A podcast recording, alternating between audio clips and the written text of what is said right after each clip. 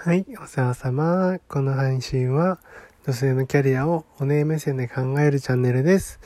というわけで今日は、えっと、若い子が会社に馴染めないっていう話をね、ちょっとしたいと思うんですけども、あのー、まあ、最近コロナ禍もあって結構若い子がね、こう、せっかく入った会社を辞めてしまうっていうニュースをよく聞くんです。ただこれは、えっと、一概にこう若い子を責めるような話ではなくて、あの、むしろ、やっぱ若い子すごいなっていう話のような気がしてます。ま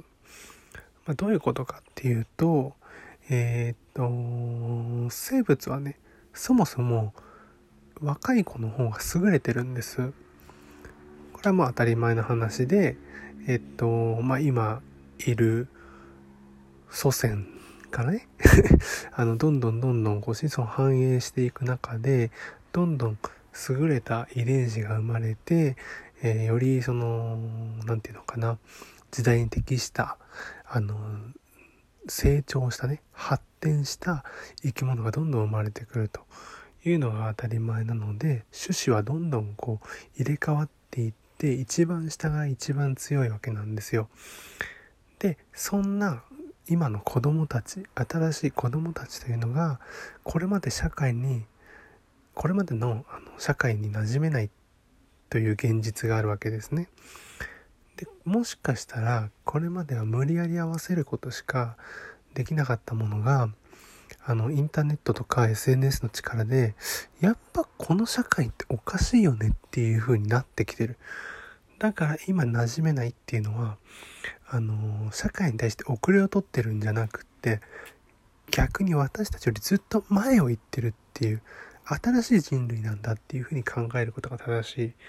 いなというふうに思ってます。だから、えー、必ずしも例えばなんか正社員で働かなきゃいけないみたいなのとか大学を卒業したらいいとこに就職しなきゃいけないとかまあ、大学行かそもそも大学に行かなきゃいけないとか学校に行かなきゃいけないとかそういうのが当たり前の世の中の大人からしたらねそういうのが当たり前の中で変な話今の段階の世代とかもっとそれ以上とかえっ、ー、とまあ私ぐらいでもそうです。30歳とかそれぐらいの人でも学校に行かない選択肢っていうのは基本的になかったんだけど今の若い子は別に社会に馴染めない会社に馴染めないこれは全然選択肢として当たり前でうんバンバンそれ以外の方法を選べる何て言うのかなまあカードを持ってるわけですよね。